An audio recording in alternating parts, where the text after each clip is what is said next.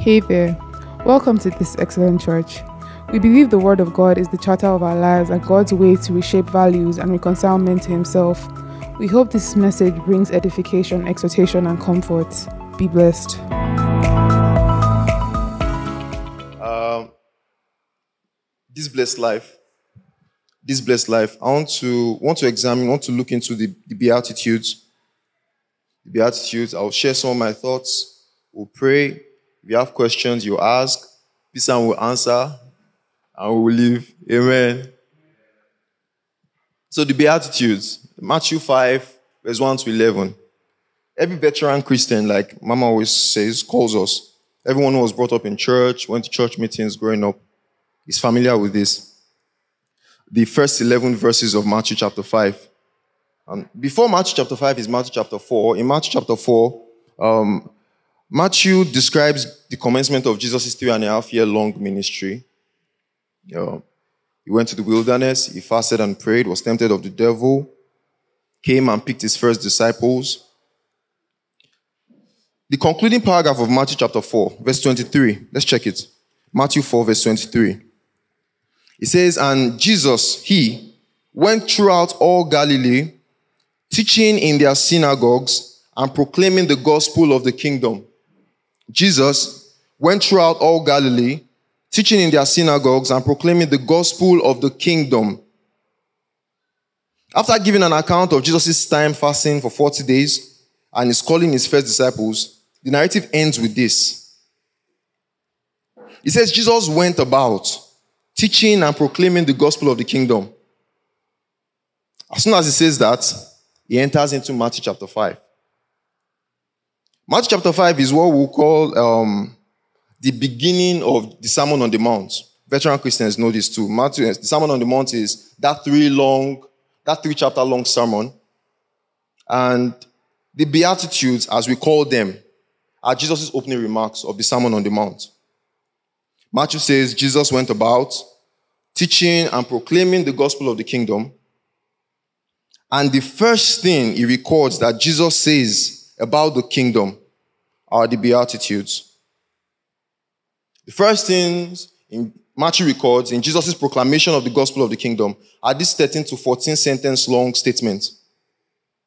Now, before we go on, the gospel of the kingdom, I think it was January last year, Pisam went through a series on the kingdom of God. Uh, by way of recap, I'll point, I'll bring some things to our remembrance. Um, firstly, in Luke 2.25, let's open our Bibles. So we open a lot of, we open our Bibles, we'll scroll, we'll flip papers, just be glorified.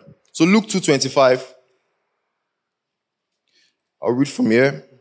You bear with me because I'm using a paper Bible. Luke 2:25. Now there was a man in Jerusalem whose man was Simeon. And this man was righteous and devout, waiting for the consolation of Israel, and the Holy Spirit was upon him.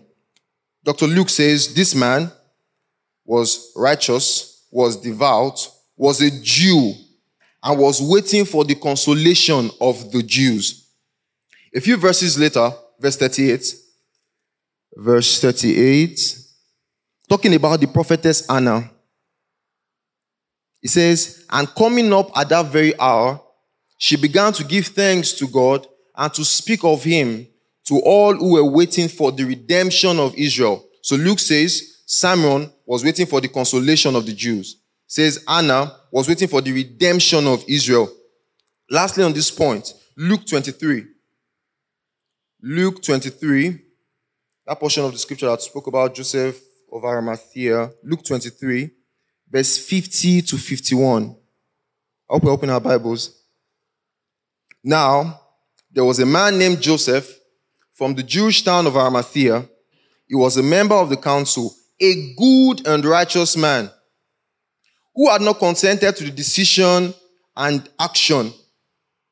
That's speaking about the crucifixion of Jesus. And he was looking for the kingdom of God. So Luke says, Simeon was waiting for the consolation of Israel. He says, Anna and her company were waiting for the redemption of Israel. And he says, Joseph of Arimathea was looking for the kingdom of God. So the first thing I can say about the kingdom of God from this series is that the kingdom of God is something the Jews looked forward to. The kingdom of God is something the Jews looked forward to. Now, secondly, in Luke 10, we won't read. Luke 10 is that portion of the scripture where Jesus sent out the 72. In Luke 10, Jesus sending out the 72, verse 9, if you are writing, to proclaim the kingdom. And this is what he asked them to say. He said, Wherever you go, say it out loud with your full chest that the kingdom of God has come near you. The kingdom of God has come near you. The next chapter, in chapter 11, verse 20, Jesus was responding to those people who, who accused him of casting out demons by the power of a bigger demon. Jesus said, If God is the source of my power, Luke 11, 22, 20, the kingdom of God has come upon you. So sending out the 72, he says, Go everywhere and say the, the kingdom of God has come near you. People came and said, Jesus, you're a fake. You are using demonic powers. He says, If the power I'm using is truly from God, I will know his power was God's then the kingdom of God has come upon you. Then lastly, in Luke 17, verse 20 to 21, I read the Amplified here. Now, having been asked by the Pharisees when the kingdom of God would come, he replied, The kingdom of God is not coming with signs to be observed or with a visible display. Verse 21. Nor will people say, Look, here it is, or there it is. For the kingdom of God is among you because of my presence. The kingdom of God is among you because of my presence. Told the 72 to say the kingdom of God had come near them. Told the Pharisees that the kingdom of God, because he was working in God's power, had come upon them. And told the Pharisees again in chapter 72, chapter 17, verse 20 and 21, that the kingdom of God has come among you because of my presence. We can say confidently here that the kingdom of God became a present reality on earth because of the presence and work of the incarnate Son of God. So the first point we made was that the kingdom of God was something the Jews look up to, look forward to. Secondly, now, the kingdom of God became a present reality on earth because of the presence and work of the incarnate Son of God. Finally, on our recapping points, Matthew 25, verse 31 to 32. I really like Matthew 25. Matthew 25 is, the, is one chapter of parables and parables and parables about the kingdom. Matthew 25, verse 31 to 32. He says, But when the Son of Man comes in his glory and majesty, and all the angels with him, then he will sit on his throne in his glory, and all the nations will be gathered before him for judgment and he will separate from one another. He will separate them from one another as a shepherd separates his sheep from the goats. Jesus here speaks about a kingdom to come. So, the kingdom of God is a future reality to look forward to. Now, bring these three things together. The kingdom of God was promised to and sought by the Jews, came in Jesus, and will yet come in his return. The kingdom is here now and will come. What is the kingdom of God? Um, this picture came to mind when I was thinking. The sovereign God. I don't know how many of us, um, word of faith ish, brought up people, Pentecostal people, um, did, I don't know whether you shared or you had someone share that deep rev about the difference between the kingdom of heaven and the kingdom of God. Hallelujah. Uh, so, um, I don't, amen. I, will, I don't let me digress, but it's sawdust. It's sawdust. Um, the, the scriptures, scriptures use them interchangeably. The kingdom of God is the kingdom of heaven. What are we saying? Are we, we are biblical Christians. We are five sola people. Is God not sovereign over the universe? The sovereign king of the universe reigns supreme. Nothing doing throne. He reigns supreme. And the scripture testifies that heaven is his throne and the earth is his footstool. That's Matthew 5, Matthew 5, 34 to 35. But the occupants of this corner of his kingdom, earth, even with fallen angels. We committed treason. We rebelled. We rebelled against God's rule. And Ecclesiastes 7.12, in Ecclesiastes 7.12, the preacher says, he says, God made mankind upright, but he sought out many schemes. God made mankind upright, but he sought out many schemes. Anything to say, God, we don't want you. God, we don't want your rule. Earth and its occupants became a rebel people, a rebel land. But this king of the kingdom of heaven, the kingdom of God, because of his love, came to Abraham and in his descendants, Israel, he mapped out for himself in the midst of this rebel land a quarantine zone. He gave them regulations about his preference, his definitions of justice, his definitions of love, his definition for sin, for right, for wrong. He chose them as a people for himself his first steps in recovering this rebel land. Eventually he came, he came in the person of the Son. And the Son, through his message and actions, put the power and beauty of the kingdom of heaven in display. And by his death and resurrection and the, the giving of the Spirit, he inaugurated the kingdom of God on earth. The kingdom came in Jesus. Hallelujah. And after his resurrection, Jesus ascended to heaven. Heaven, where we could call the capital of the kingdom of God, with a promise to come back on an already fixed date and to reclaim this entire rebel colony for himself. The kingdom will come. Hallelujah. So God is not Thanos. God does not need um, God does not need the infinity stones to wipe out the world of sinners. But he chose not to. Because of his love for us. Not that we are indispensable, but because his own are precious in his sight. God's desire for mankind, for humanity, is to impose what to Titus. Bring out a people zealous unto good works in the kingdom here and now. And a people who will reign with him in the coming kingdom. Like Paul, like John said in Revelation, Revelation 11, 15, when the kingdoms of this world become the kingdom of our Lord and of his Christ. So the Father, by the work of the Spirit, translates everyone who believes in Christ Jesus into, from the kingdom of darkness into the kingdom of, of light. Colossians 1.13. Last thing I'll say in recap on the kingdom of God. The kingdom of God is here. And the business of the kingdom on earth, here and now, is the reign of God in the hearts of men. The business of the kingdom on earth, here and now, is the reign of God in the hearts of men. The business of the kingdom is the business of souls. Souls regenerated, souls translated into light and empowered to live as citizens of the kingdom of heaven. That's the business of the kingdom. Souls. So back to our text. Matthew 5, first 11 verses of Matthew 5. Back to what we call the um, opening lines of Jesus' commencement speech about the kingdom of heaven. The Beatitudes, even the word Beatitudes, the etymology of the word um, betrays what we think about them. CR, I did CRS in junior class. The Beatitudes what the attitudes of Christians should be. Amen. So, what, what are the Beatitudes? Are they rules? Are they commands? Are they instructions? Are they promises? And whose are they?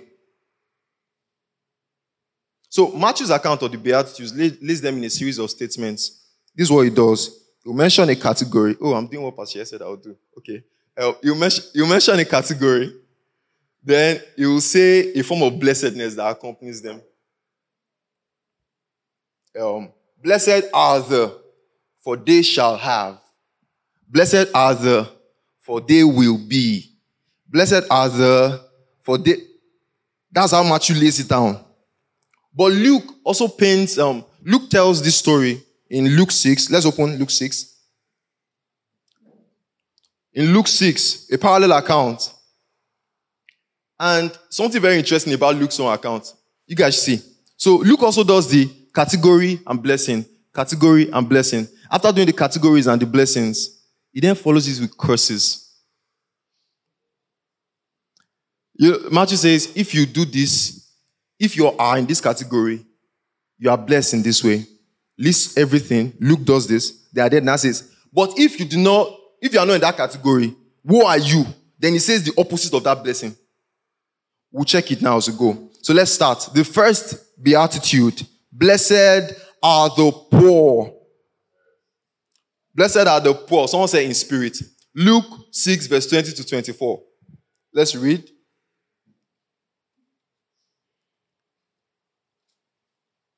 Luke 6,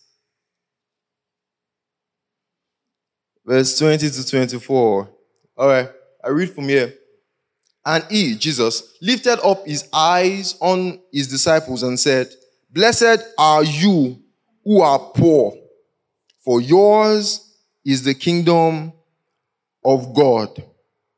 Now let's read verse 24. That's the course. We've, we spoke, we've, said the, we've seen the category and the blessing now. Blessed are you who are poor. Why? For yours is the kingdom of God. Thank you. Now, verse 24. Let's go. Hmm? Not blessed though.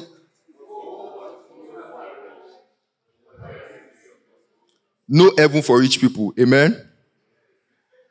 I know that's not what I was saying. That's not what I was saying. Matthew, Matthew gives a nuance. Matthew gives a nuance. How many of you noticed that? Okay, let's go to Matthew. Put your hand there. Then go to Matthew 5. Matthew 5. Luke just says, Blessed are the poor, for theirs is the kingdom of heaven.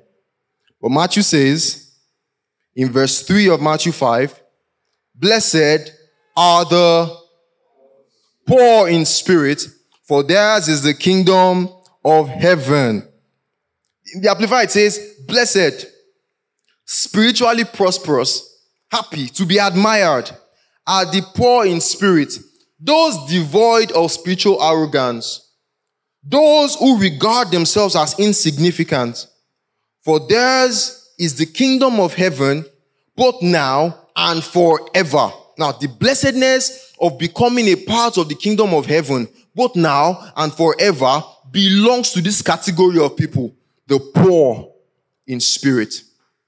And this poorness in spirit is not primarily a description of their economic situation, but of the state of their soul. The Amplified says they, they are devoid of spiritual arrogance.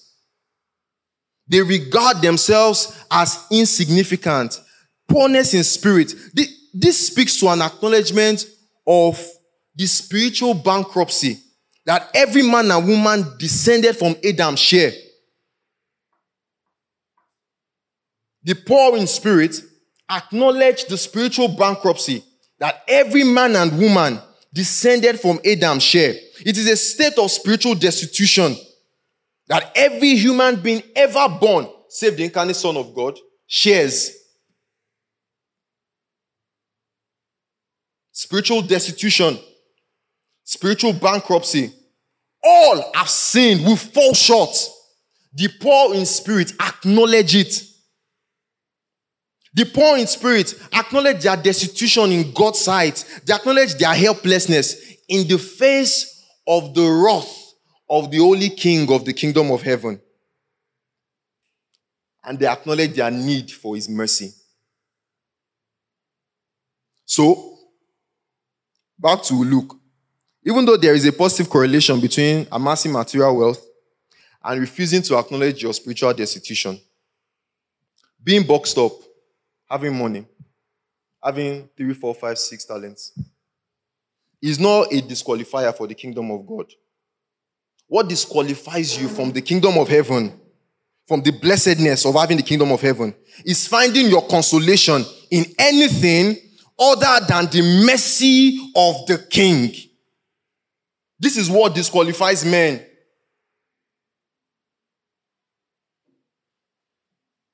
Anyone who thinks they can have a standing in the kingdom of heaven outside the robe the king gives by his mercy is disqualified. Blessed are the poor in spirit. for theirs is the kingdom of heaven. So the rich man who acknowledges his need for God's mercy and receives the gospel of the kingdom has an assurance of the kingdom of God. The poor also, who those who walk through the earth barely having enough to live on, the poor who receive the gospel are assured of becoming a part of the eternal kingdom of God that now is and is to come. Hallelujah. So whether either rich or poor, only the poor in spirit belong to the kingdom of heaven. Blessed are the poor in spirit, for theirs is the kingdom of heaven. To the next beatitude, blessed are those who mourn. I like this one particularly.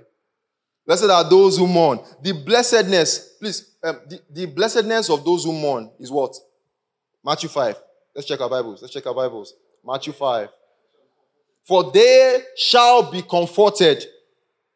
The blessedness of comfort is reserved for this category of people, those who mourn. This broken world is filled with landmines of pain and loss. Landmines of pain and loss, and everybody will collect. Amen? You experience pain. Amen? You will mourn.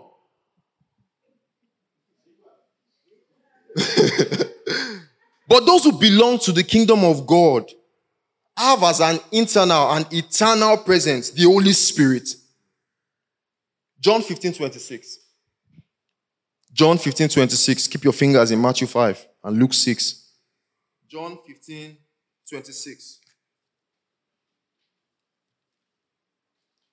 In my home church, Okay, my school church, my home church is Jeba, my school church is Victory Baptist Church. Shout out. So, my school church is Victory Baptist Church. When I was in Ogbomosho, I attended Victory for like five years. There's one auntie in the choir with Mike. Nobody open Bible fast, switch that sister. As soon as pastor is saying it, she don't open. So just give her mic. So as soon as pastor just says, Stifes, she got married last week. Funny enough. As soon as pastor says, she stands up and she reads it. But yeah, Matthew 15, John 15, 26. John 15, 26. Talking about the Holy Spirit. Jesus says,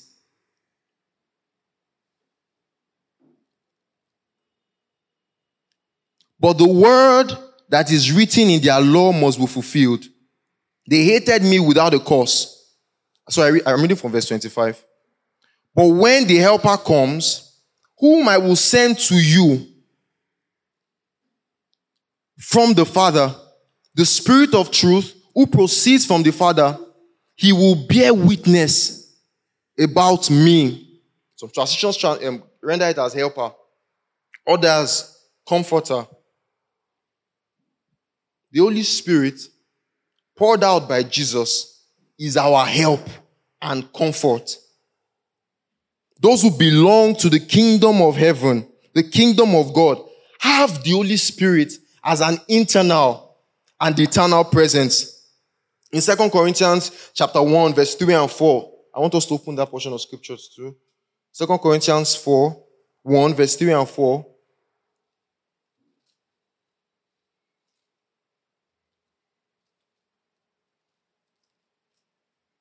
Blessed be the God and Father of our God, the God and Father of our Lord Jesus Christ, the Father of mercies and the God of all comfort. He comforts us in all our afflictions so that we may be able to comfort those who are in any affliction with the comfort with which we ourselves have been comforted by God. He is called the God of all comfort. This comfort is not an exemption from pain and loss. This comfort is in spite of pain and loss. It's a form of comfort that is the exclusive reserve of citizens of the kingdom of heaven. Blessed are those who mourn, for they shall be comforted. Blessed are you who mourn because petrol is almost 600. Um, blessed are you who mourn because you got fired. Blessed are you who mourn because you lost that job. And minus cruise now. Blessed are you who mourn because your aunt died of breast cancer and your uncle died of lung cancer within the space of one year. Blessed are you who mourn because you lost your mom. Because a, a church brother broke your heart.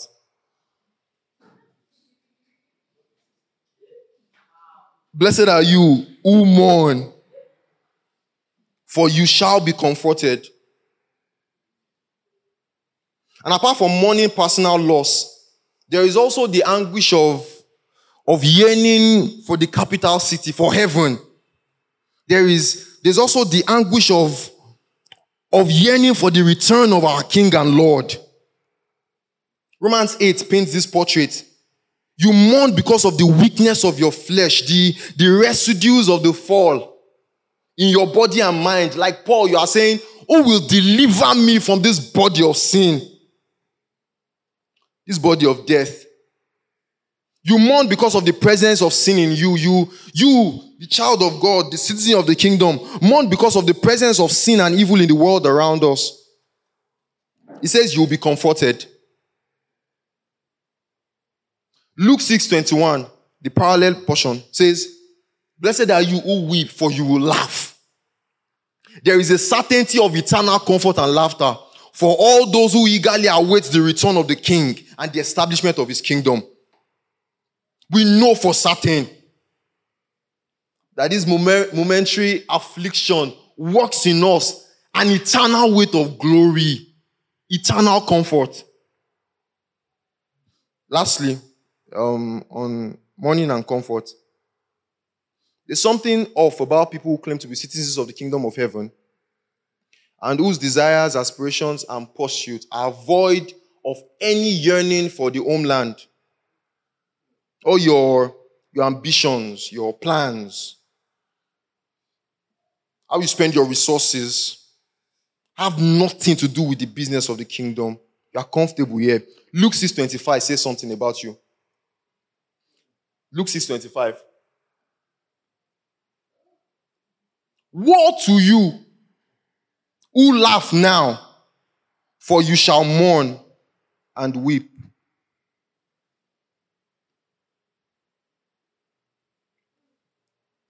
Anyone who lives their lives, who leads their life here, disconnected from the this grief that every child of God shares. This grief of I can't wait for Jesus to come. Everyone who does not have the spirit that cries out, Abba, Father, Maranatha, come, Lord, will weep. But blessed are you who mourn. Blessed are you who mourn, for you have comfort. You have comfort in the person of the Spirit, and you have comfort in eternal joy that will be revealed that is appearing. Hallelujah. Blessed are the meek. Let's echo the blessedness. That's the category. What's the blessing of the meek? They shall inherit the earth. Now, this is not a promise of end time wealth transfer. Amen. Uh, just a couple of months ago, actually, if you asked me that what does it mean that the meek will inherit the earth, I'll say it means one of two things.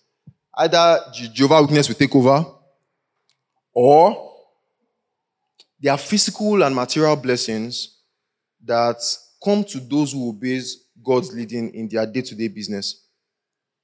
And even though there's a truth to this, even though God blesses his children, God orders our steps um, to lush pastures in this present life, even though God gives us good things to enjoy, I'm persuaded this category and its matching blessing speaks to something more. Psalm 37. Psalm 37. Believers open their Bibles in church. Amen. Psalm 37. God speaking through the prophet Moses, David says, I read here, Fret not yourself, from verse 1 to 11. Fret not yourself because of evildoers. Do not be envious of wrongdoers, for they will soon fade like the grass, and they will wither like the green herb. Trust in the Lord and do good. Dwell in the land and befriend faithfulness. Delight yourself in the Lord, and He will give you the desires of your heart. Commit your ways to the Lord. Trust Him, and He will act. He will bring forth your righteousness as the light, and your justice as the noonday. Be still before the Lord, and wait patiently for Him. Fret not yourself over the one who prospers in his way, over the man who carries out evil devices. Refrain from anger and forsake wrath. Fret not yourself, fret not yourself. It tends only to evil, for the evildoers will be cut off. But those who wait for the Lord shall inherit the land. In just a little while, the wicked will be no more. Though you look carefully at his place, it will not be there. But the meek shall inherit the land and, the, and, and delight himself in abundant peace.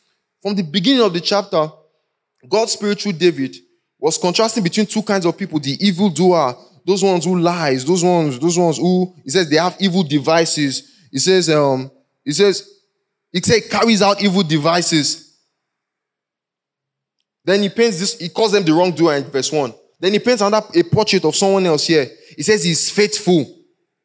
He said he humbly and trustfully waits for the Lord. Those who humbly and trustfully wait on the Lord have the blessedness of inheriting the earth. What does it mean? The meek, those who delight in the king, those who commit their, their lives to him, verse 5 of um, Psalm 37. Those who delight in the king, commit their lives to him, and faithfully and patiently follow his will even at the cost of a place and an inheritance in this world. The Lord says you inherit the earth. He says you are meek. Your friend thinks you are slow. Say you are missing out. Your colleagues at work, they think a bolt must be missing in your head because you let that opportunity slide. Your parents think you are wasting your time following the Lord spending this much time in church, giving this much to the things of the Lord. Your parent thinks, I don't know why Sammy is not in church today. Your parent thinks you are wasting your time going to seminary, following the Lord's plan. Jesus says, You are meek, you are blessed. Child of God, you are blessed. Why are the meek blessed? First John 2:16 says, "For all that is in the world are the desires of the flesh and the desires of the eyes and the pride of life." It says it, these are not from the Father, but are of the world. And the world is passing away along with its desires, but whoever does the will of God abides forever. The meek will inherit the earth. Your following God is costing you opportunities, it's costing you a placement, it's costing you relationships in the here and now. Jesus saying, calm down. You are choosing to take up your cross, to deny yourself and follow the king. And it looks like you are missing out. He says, calm down. You are blessed. He says, calm down. You are blessed. You will inherit the land. I wish I had more words. He says, calm down. You, you're on the right side of the game. And this game is fixed. We know who wins in the end. Your own team wins the game. Your king wins the war. Result for you, child of God in Christ's coming kingdom is an eternal, undefiled, and imperishable inheritance. It is worth it. It is worth it. It is worth being meek. It is worth delighting yourself, giving your life, giving yourself over to Him for. To the next, because of our time. I'm already becoming Pastor Amwewa now. All right, but amen. Amen.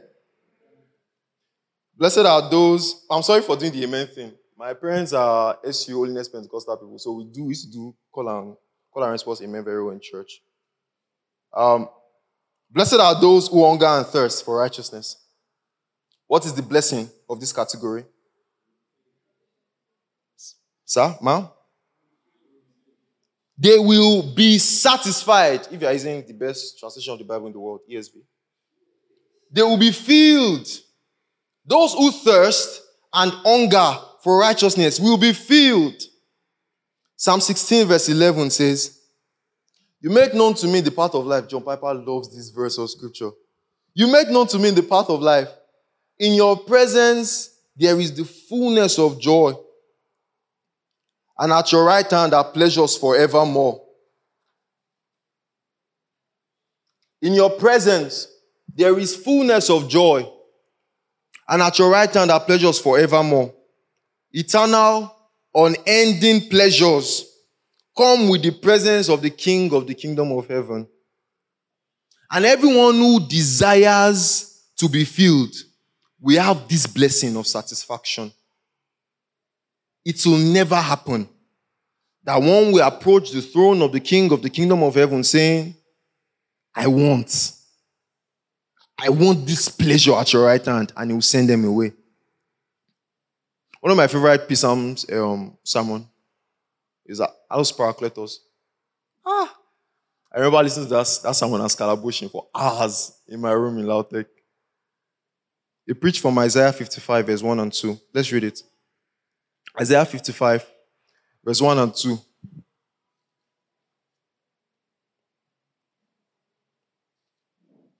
Isaiah 55, verse 1 and 2. Come, everyone who thirsts, come to the waters. And he who has no money, come buy and eat. Come buy wine and milk without money and without a price. Why do you spend your money for that which is not bread and your labor for that which does not satisfy? Listen diligently to me. Come and eat good and delight yourself in rich food. Desire is necessary. Yes. Desire is indispensable for those who will be satisfied. The, the only thing it requires is come with your thirst. No money. You're not paying any $90 for any psalm.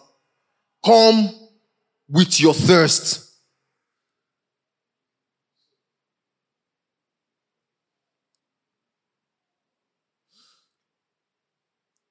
Desire, hunger, and thirst is indispensable, is a prerequisite for entering and making progress within the walls of the kingdom of heaven. No one will enter the kingdom of heaven who does not like the Philippian jailer say to like the Philippian, Philippian jailer said to Paul and Silas, Sirs, what must I do to be saved? Nobody will enter who does not cry out like the man on the road to Jericho, Jesus, have mercy on me. Hunger, thirst, desire for righteousness are necessary for coming into and making progress within the walls of the kingdom of heaven. First Peter 2 1 to 2 says, So put away all, all malice and all deceit and hypocrisy and envy and slander like newborn infants. The same way newborn infants desire milk, like newborn infants, long for the pure spiritual milk that by it you may grow up in your salvation. If indeed you have tasted that the Lord is good, there is no progress in knowledge, there is no progress in comprehension, in your experience of God, in your experience of the endless beauties and glories that are in Him without thirst and hunger. The first thing the enemy does to to, to, to stunt your growth, to stop your growth, to suspend your growth is to take away hunger. That place where you, there is no need to press further. That place where you, you read your Bible as a routine in the morning and you are not desiring. There is no growth in godliness. There is no growth in sanctification. There is no growth in, in your stability in the things of God. There is no growth in holiness. There is no growth in usefulness in God's vineyard outside hunger and thirst. There is no progress in sanctification apart from a relentless desire and pursuit of God in prayer, in the study of the word, thirst and hunger after righteousness. There is no shortcut to your spiritual growth. And it cannot happen on autopilot as well. Hunger and thirst is something you cannot drop. Those in the kingdom of heaven. You must hunger. You must thirst.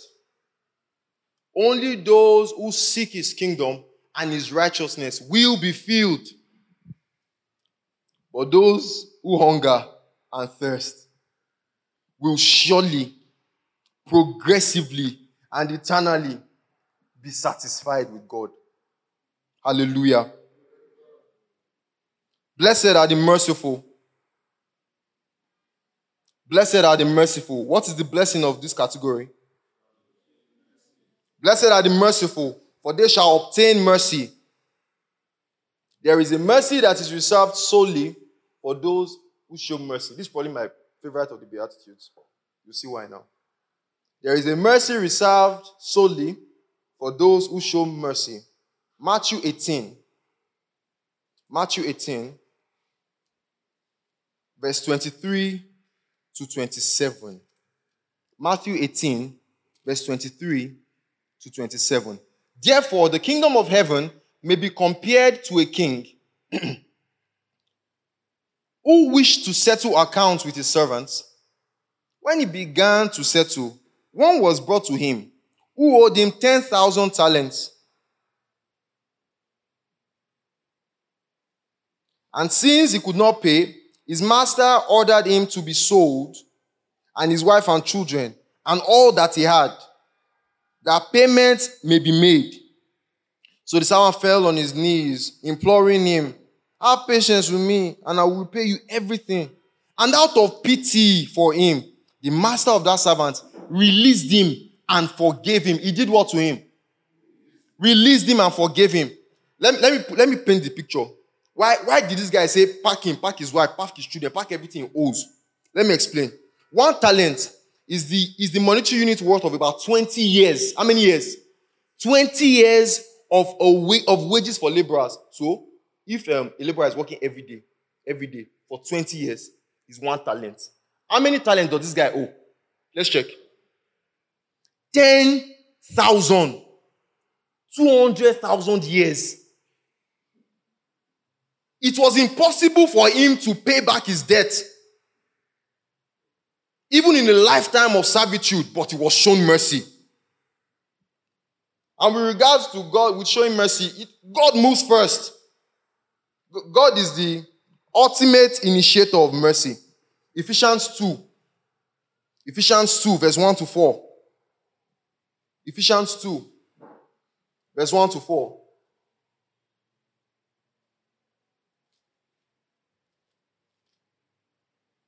And you were dead in trespasses and sins in which you once walked, following the course of this world, following the prince of the power of the air, the spirit that is now at work in the sons of disobedience, among whom we all once lived in the passions of our flesh, carrying out the desires of the body and the mind, and were by nature children of wrath like the rest of mankind. But God, being rich in mercy, because of the great love with which He loved us, even when we were dead, in our trespasses, He made us alive. God made the first move in mercy. God in Christ has mercy on whoever believes. God made the first move. Now let's go back to Matthew 18, verse 27 to 30. Matthew 18, verse 27 to 30. Verse 27. Now let's let's start from 28 now. We're already at 27. But when that same servant went out, he found one of his fellow servants who owed him a hundred denarii. A hundred denarii is one day's pay. One day's pay. He owed his master many hundred thousand? Two hundred thousand. Two hundred thousand. One day's pay. and seizing him, began to choke him, saying, Pay what you owe. So his fellow servants fell down and pleaded, Have patience with me, and I will pay you. Almost the exact same words he said to his own master. But he refused and went and put him in prison until he should pay the debt. When his fellow servants saw what had taken place, they were greatly distressed. And they went and reported to the master all that had taken place. He did not show mercy. Just after he was shown mercy, he meets this guy that owes him 2K and he chokes him. Let's continue. He refused and went and put him in prison until he had paid all his debt. When his fellow servants saw what had taken place, they were greatly distressed and they went and reported to their master all that had taken place. Then his master summoned him and said to him, You wicked servant, I forgave you. I forgave you all the debt because you pleaded with me. And should you not have mercy on your fellow servant as I had on you? And should you not have mercy on your fellow servant as I had on you? This right here is the, is the picture of everyone who claims to have been forgiven of his treason. His treason against the sovereign king. You claim he has taken you off death row by your faith in Christ's atoning sacrifice, but yet you abhor unforgiveness and bitterness against a man. You were cleared the debt of 200,000 years, but you hold on to an offense of one day. See the king's words again. He says, Ought not you to have had mercy as I forgave you? I don't know if you see it yet. There is no such thing as one who has been forgiven who does not forgive. The scripture does not give that balance. It does not hold, it does not hold the forgiveness of the king and unforgiveness intention. There is no such thing as one who receives God's mercy in Christ, but adamantly refuses to show mercy to men. Every offense fades into insignificance when we apprehend the gravity of our sinfulness and the weight of mercy shown to us in Christ Jesus. The heart that cannot, that cannot give forgiveness, the heart that cannot give mercy, has not caught a glimpse of God's display of mercy in Christ's sacrifice. You have not seen Christ. Is why Jesus in the prayer of the disciples, the, the Lord's Prayer says, Forgive us our trespasses as we forgive those who trespass against us. Not because we forgive them, not if we forgive them, but as we forgive them. We have been born again by His great mercy. We have received mercy, so we show mercy. And we are confident that when He appears, like Peter says in 1 Peter 1, verse 3 to 5, that we are not destined for wrath. Like Paul says in Thessalonians, we are destined for mercy at his appearing. So those who have received his mercy will lead a life of mercy. And when he comes in his kingdom and glory, they will receive mercy. So blessed are, those, are the merciful, those who show mercy, for they shall obtain mercy. Let me breeze through. Blessed are the pure in heart, for they shall see God. The pure in heart will see God. Psalm 24, verse 3 to 5. Psalm 24, verse 3 to 5.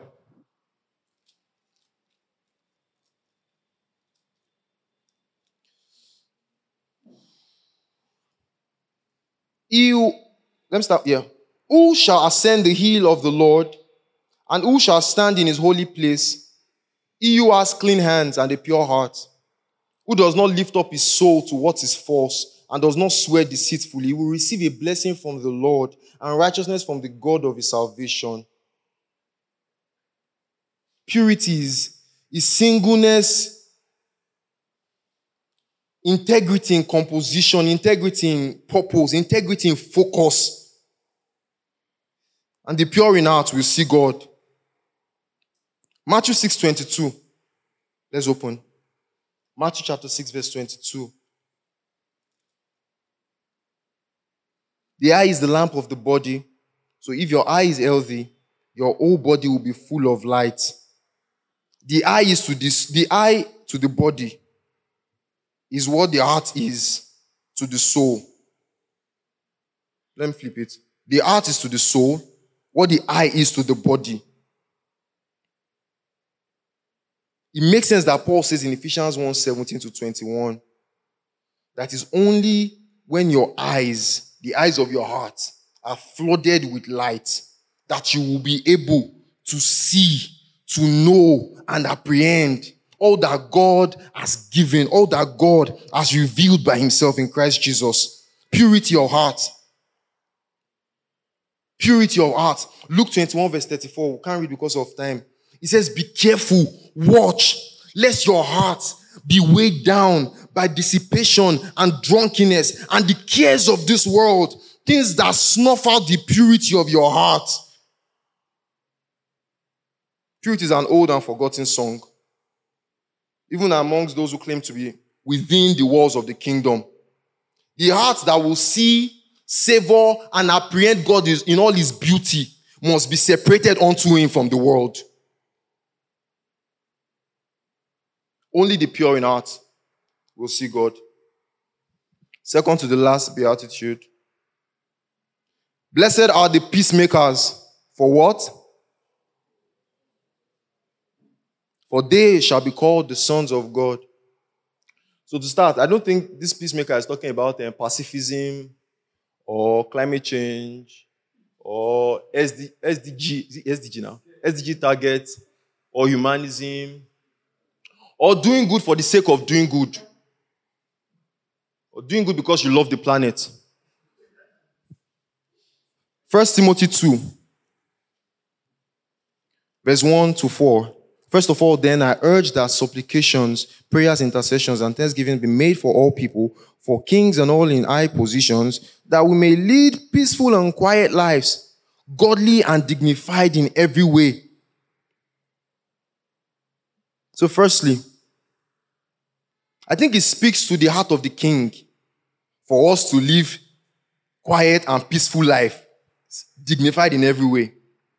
This group of people do justice, and commit themselves to the well being of others because it pleases their king. But there is more to being a peacemaker than being a stellar citizen. Verse 4 of this first Timothy 2 says, let's start from 3.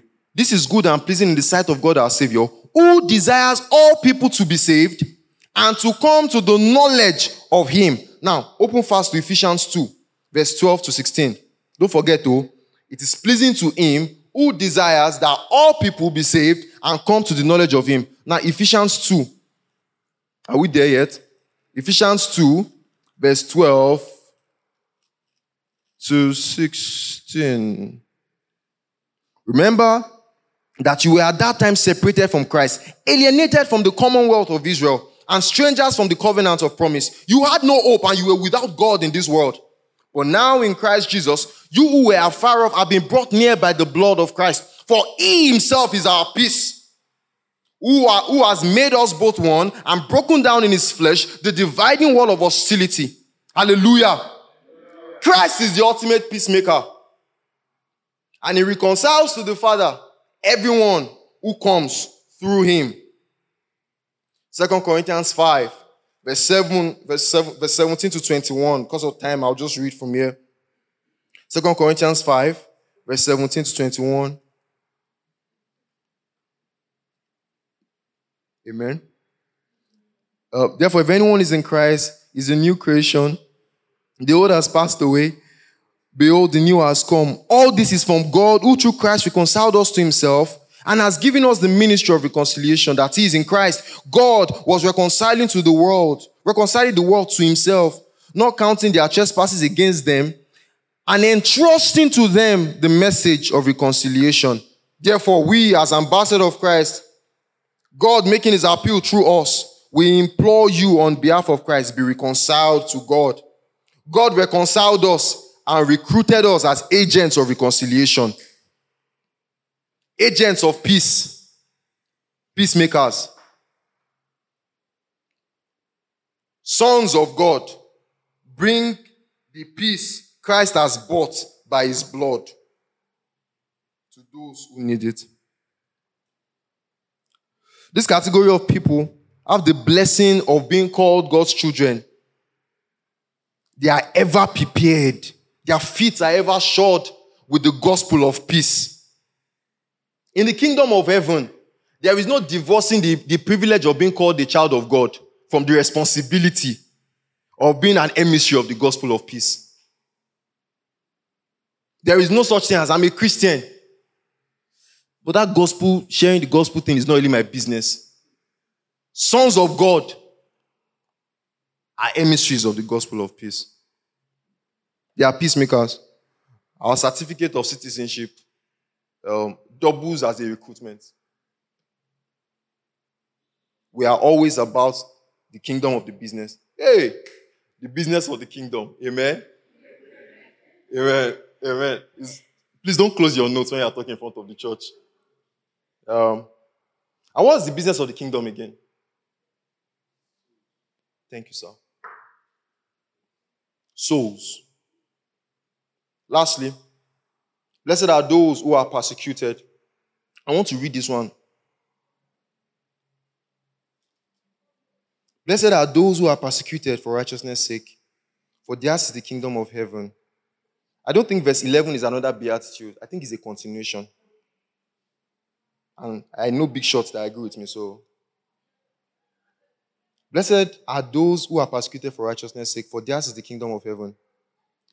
Blessed are you when others revile you and persecute you and utter all kinds of evil falsely on your account, on his account, Jesus' account.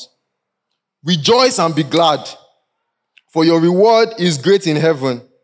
For so persecuted they the prophets who were before you. The children of God on earth are a minority group. And the, our values, the values of the kingdom, are a proper 180 from the ways of the world. Second Timothy 3:12 says, Whosoever will live a godly life will suffer persecutions. You will be opposed. So whatever, whatever version of the Christian life you are living that never spurs the world to revile you, to make jest of you, to snare at you, is fake. Uh, First Peter 5, verse 8 to 11. I'll try to quote it. it. Talked about how we should love the brotherhood talked about how we should not be scared because of the fiery trials that have come upon us, because the same thing is shared by the brotherhood throughout the world. So it is normal in the kingdom. It is normal. Matthew 5 that we read says, they persecuted the prophets like that before you. Isaiah was sawn in two. Jeremiah was thrown in a well. That can in, in Niger State was beheaded and the video was, was sent to his, his people. The Coptic Christians were killed. Deborah was stoned. The prophets were reviled. So, whatever version of the gospel you can preach, and sinners and those who deny Christ can receive, retweet, and type amen to, is no gospel. Closing. Luke 6:26. Luke 6:26.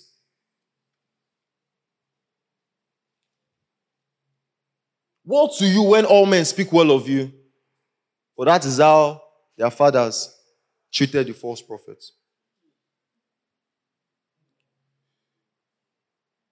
Woe to you if you are not reviled for the cause of Christ, if you are not reviled for righteousness' sake, there's something wrong.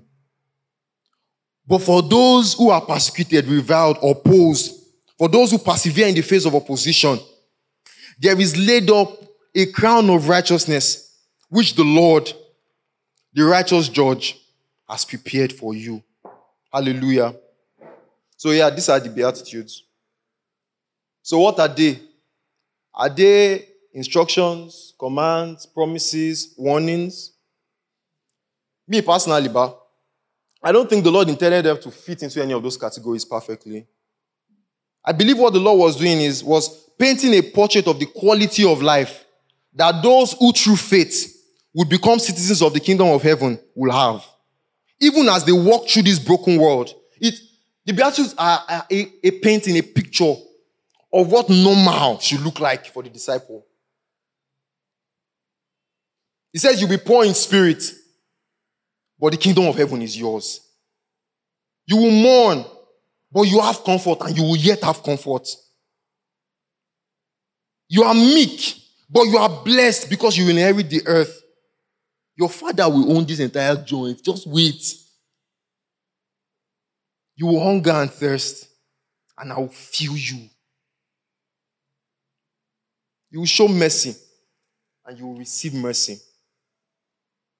You will be pure in heart, and you will see in ever increasing dimensions the glories and beauties of God. You will see God. You will see His power. You will see His presence. You'll be a peacemaker. You have a reputation of being a son, a child of God. They will persecute you. They will revile you. They will block you. but you are blessed because you have an unfading inheritance in heaven. Amen. Let's pray. Thank you for listening to this message. We hope you were blessed. For more updates on our programs and audio messages, follow us on Twitter, Facebook, and Instagram at This Excellent Church. God bless you.